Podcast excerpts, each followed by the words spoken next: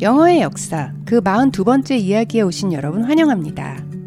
이 팟캐스트는 오리지널 팟캐스트 케빈 스트라우드의 The History of English의 한국어 번역판이며 저는 여러분의 호스트 캐리입니다. 이번 이야기에서 우리는 Old French, 즉 현대 프랑스어의 전신인 Old French의 초기 발전 과정에 대해 알아보겠는데요. 이 Old French는 스칸디나비아 반도의 바이킹의 언어 Old Norse 그리고 앵글로색슨족들의 Old English와 더불어 중세 시대의 영어 Middle English를 탄생시키는 세 개의 언어 중 하나입니다. 그리고 이 Old French는 영어가 글로 표현할 수 있는 언어로 형성되는 과정 전반에 걸쳐 Old Norse나 Old English와 비교해 볼 때 훨씬 더 큰 영향을 끼친 언어라고 할 수 있겠는데요. 그러니까 1066년 French 노르만의 침입 후 상당 기간 영국 섬, 특히 지배층의 공식 언어였던 French는 그 당시 영어의 어휘, 문법, 발음, 스펠링 등에 막대한 영향을 끼쳤고 이것이 현대 영어로 고스란히 전해지고 있는 것이죠. 이렇듯 영어의 형성에 중요한 과정을 담당했던 Old French에 대해서 오늘은 알아보도록 하겠습니다.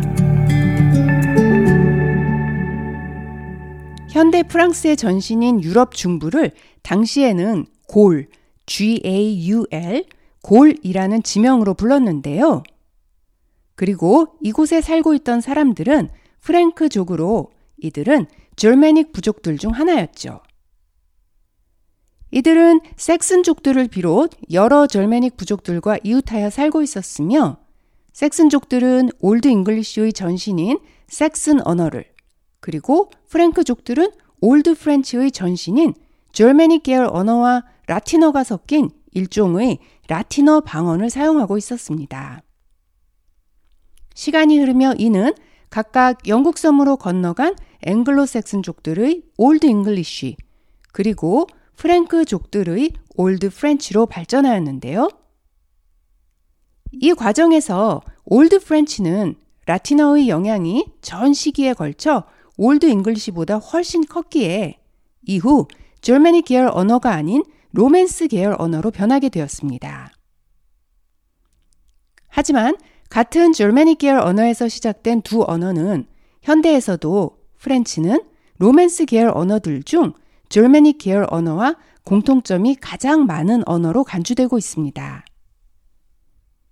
같은 이유로 현대 영어와 현대 프랑스어에서는 공통의 Germanic 계열 어원에서 파생되어 시간이 흐르면서 각자의 언어에서 변모한 말들을 많이 찾아볼 수 있는데요. 예를 들면 집의 마당을 의미했던 Old Germanic 계열 언어의 yard, y-a-r-d, yard는 올드 프렌치에서의 G 사운드로의 소리 변화를 거쳐 G-A-R-D-E-N, garden이 되었죠. 마찬가지로 병실 WARD ward 그리고 보호자를 뜻하는 warden WARDEN은 Old French의 guard, guardian이 되었습니다.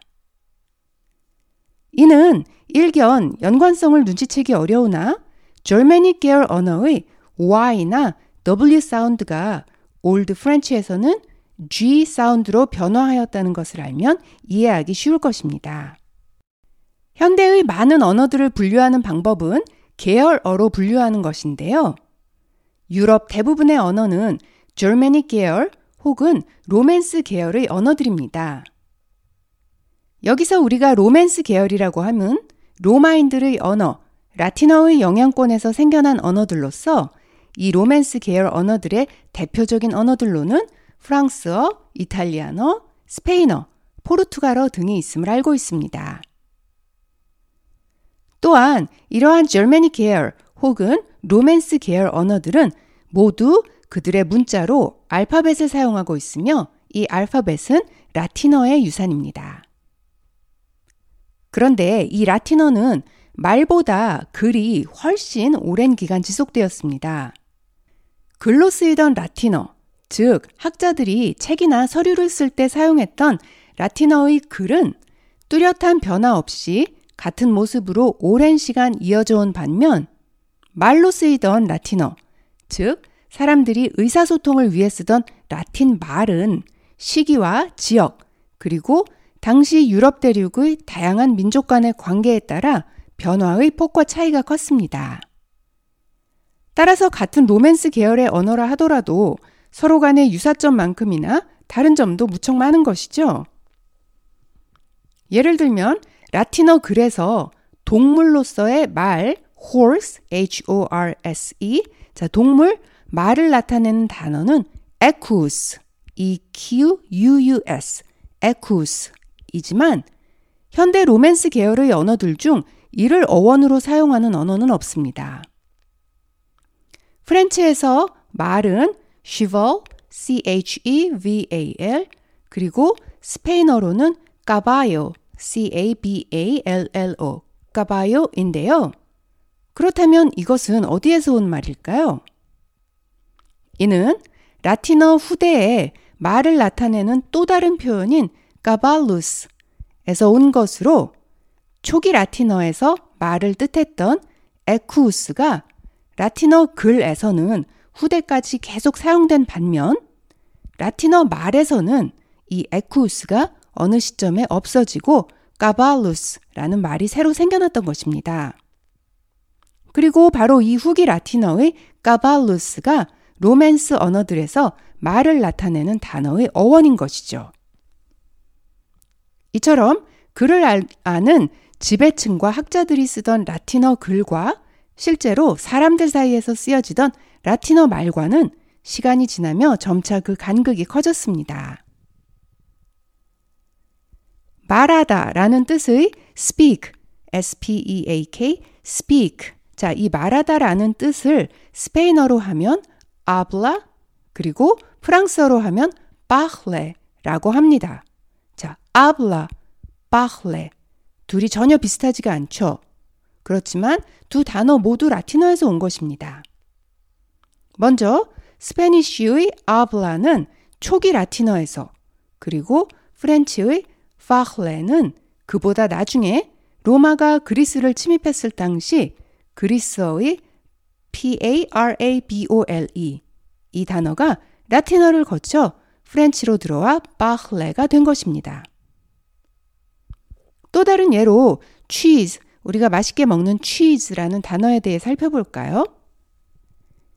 이는 라틴어 초기의 cassius, c-a-s-e-u-s, cassius라는 단어가 어원으로 이는 Spanish에서는 첫 소리 K sound가 그대로 남아서 Q-U-E-S-O, queso가 되었지만 Old English에서는 K sound가 CH, sound로 변해 cheese가 되었습니다. 그렇다면 프랑스어로 치즈도 이들과 비슷한 소리의 말일까요? 그렇게 추측하기 쉽지만 프랑스어로 치즈는 이들과는 전혀 다른 F-R-O-M-A-G-E, fromage라고 발음합니다. 이 fromage라는 말은 라틴어 후기 새롭게 생겨난 단어에서 유래한 말로서 라틴어 후기에 치즈를 뜻하는 다른 단어는 바로 F-O-R-M-A-T-I-C-U-M 이라는 단어였으며 이는 틀에 넣어 굳힌 단단한 치즈를 의미했습니다. 그리고 이 단어로부터 프렌치로 치즈를 뜻하는 fromage가 나왔으며 이로부터 영어로 형태를 뜻하는 form, form이라는 말도 생겨났죠. 그렇다면 지역에 따라 같은 로맨스 계열 언어들의 차이가 컸다고 함은 무슨 의미일까요?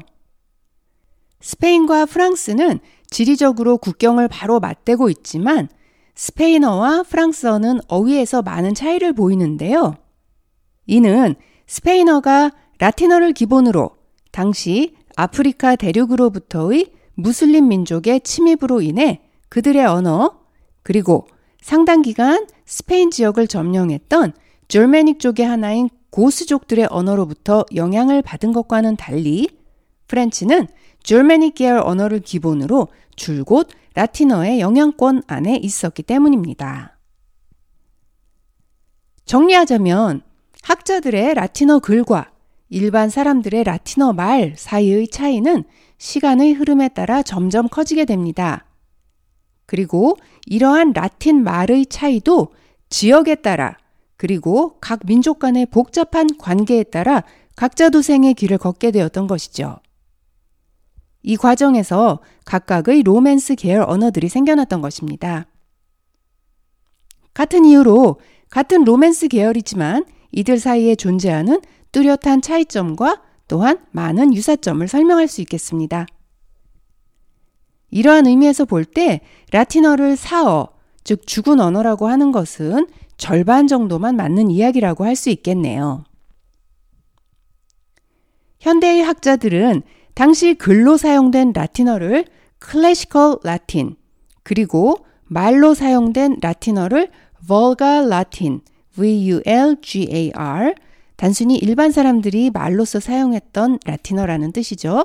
vulgar 라틴이라고 부르며 우리가 오늘 살펴볼 당시 현대의 프랑스 지역인 골 지역에서 쓰인 라틴어, 즉 Old French의 전신인 Germanic 언어와 라틴어가 섞인 라틴어 방언을 Gallo-Roman이라고 부릅니다. 또한 후대의 우리에게 자료로 남아있는 라틴어는 모두 Classical 라틴어로 쓰여진 것이기에 이것은 실제 말로 쓰이던 벌걸 라틴과는 다른 점이 많았습니다. 이러한 이유로 Classical Latin만을 토대로 여러 로맨스 계열 언어들의 어원을 연구하는 데는 여러 어려움이 있기도 합니다. 그럼 이제 본격적으로 500년대경의 현대 프랑스 지역, 당시 지명으로는 골에서 사용된 언어, Gallo-Roman, 골 지역에서 사용된 라틴어라는 뜻이겠죠. Gallo-Roman, 그리고 이것으로부터 발전한 Old French에 대한 이야기를 해보죠. 이 Gallo-Roman이라는 언어는 당시 골 지역에 살고 있던 프랭크족의 언어로 프랭크족은 원래 Germanic 민족이었습니다. 그리고 그들의 언어는 그들의 원래 언어, Germanic 계열 언어와 라틴어가 뒤섞인 라틴어 방언 형태의 언어였을 것입니다. 그런데 당시 이 갈로 로마너에 라틴어에는 없었던 여러 변화가 일어나는데요. 그 대표적인 변화는 바로 H 사운드의 소멸입니다. 라틴어에서는 존재했던 이 H 사운드가 어떤 이유에선지 프랭크족들의 갈로 로만에서는 없어지면서 이는 현대 대부분의 로맨스 계열 언어들로 그대로 이어졌습니다. 예를 들어 프랑스어로 호텔은 H-O-T-E-L, 호텔이며 병원은 H-O-S-P-A-T-A-L, hospital이 아닌 hospital이라고 읽습니다. 이렇듯 프렌치에서 letter H가 묵음인 여러 단어들은 영어로 그대로 전해지며 오늘날 우리는 명예 H-O-N-O-R, honor, 정직한 H-O-N-E-S-T, honest, 시간 H-O-U-R, hour, 상속자 H-E-I-R, heir 등에서의 H를 발음하지 않습니다. 이 단어들은 모두 라틴어를 어원으로 초기 갈로 로마너에서 H sound가 묵음으로 변하는 과정을 거쳐 영어로 전해진 말들입니다. 하지만 어떤 French 단어들은 전래된 과정과 시기에 따라 영어에서 H sound가 다시 살아나기도 합니다. 방금 예를 든 것처럼 호텔, hospital 등에서 우리는 H sound를 발음하죠. French에서는 발음하지 않지만 말이죠. 이는 영어 단어를 일일이 외워야 하는 우리에게는 좋은 소식이 아닐 텐데요. 그런데 한술 더 떠서 두 방법 모두로 발음되는 단어들도 있습니다. 예를 들면 허브, 한국말로는 허브라고 하는데요. 식물 허브를 여러분은 영어로 어떻게 발음하시나요? H-E-R-B 이것을 herb라고 발음하시나요? 아니면 herb라고 발음하시나요? 자, 둘 다 맞는데요. 원래 Gallo-Roman에서는 H sound가 사라져 ERB, herb 로 발음했으며 이는 Old English로 전해진 후 현대 영어에까지 계승되었습니다. 따라서 오늘날 미국 영어를 쓰는 사람들은 herb 이것을 herb라고 발음하는 반면 1800년대 들어서 영국에서는 이 H 사운드가 다시 살아나는 현상이 벌어지면서 오늘날 영국 사람들은 이를 herb라고 발음하는 것이죠. 500년대 당시 골 지역을 다스리던 프랭키쉬 킹덤의 왕은 클로비스라는 인물이었습니다.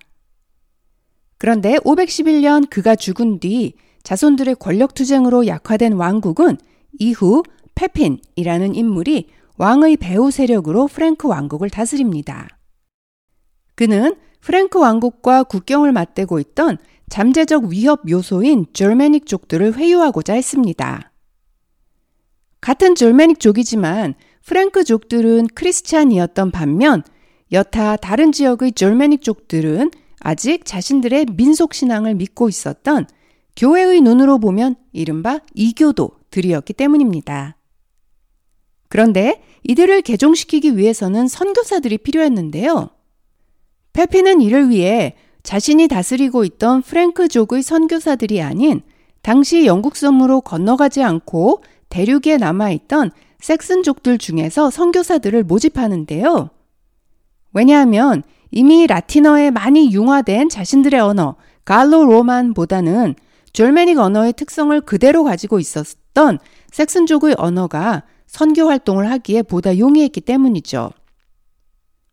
그리고 이 당시의 사료에서 대륙의 섹슨족들과 영국 섬의 섹슨족들을 구별하기 위해 앵글로 섹슨, 즉 영국 섬의 앵글리아 왕국의 섹슨족들이라는 말이 처음으로 글로 씌어져 우리에게 전해집니다. 프랭크 왕국의 실세였던 페핀이 714년 죽으며 이후 페핀이 죽으며 자손 간의 권력 투쟁을 거쳐 카를, K-A-R-L, 칼이라는 아들이 권력을 잡게 되는데요. 이 칼은 이후 Old French에서 K sound가 CH, 추 sound로 바뀌며 C-H-A-R-L-E-S, 차흘이 되었다가 더 나중에는 SH 사운드, 슈 사운드가 되어 현대 프랑스에서는 SH 사운드로 정착이 됩니다. 따라서 French로 C-H-A-R-L-E-S는 샤흘이라고 읽습니다. 시대물에서 프랑스의 왕을 샤흘 대제 등으로 칭하는 표현을 들어보셨다면 바로 그 샤흘이 C-H-A-R-L-E-S를 French식 발음으로 한 것입니다. 영어로는 라틴어 K 사운드를 가진 C-A-R-L, Carl, 초기 French의 CH 사운드를 가진 C-H-A-R-L-E-S, Charles, 그리고 후기 French의 SH 사운드의 C-H-A-R-L-O-T-T-E, Charlotte 등에서 그 소리 변화를 살펴볼 수 있습니다.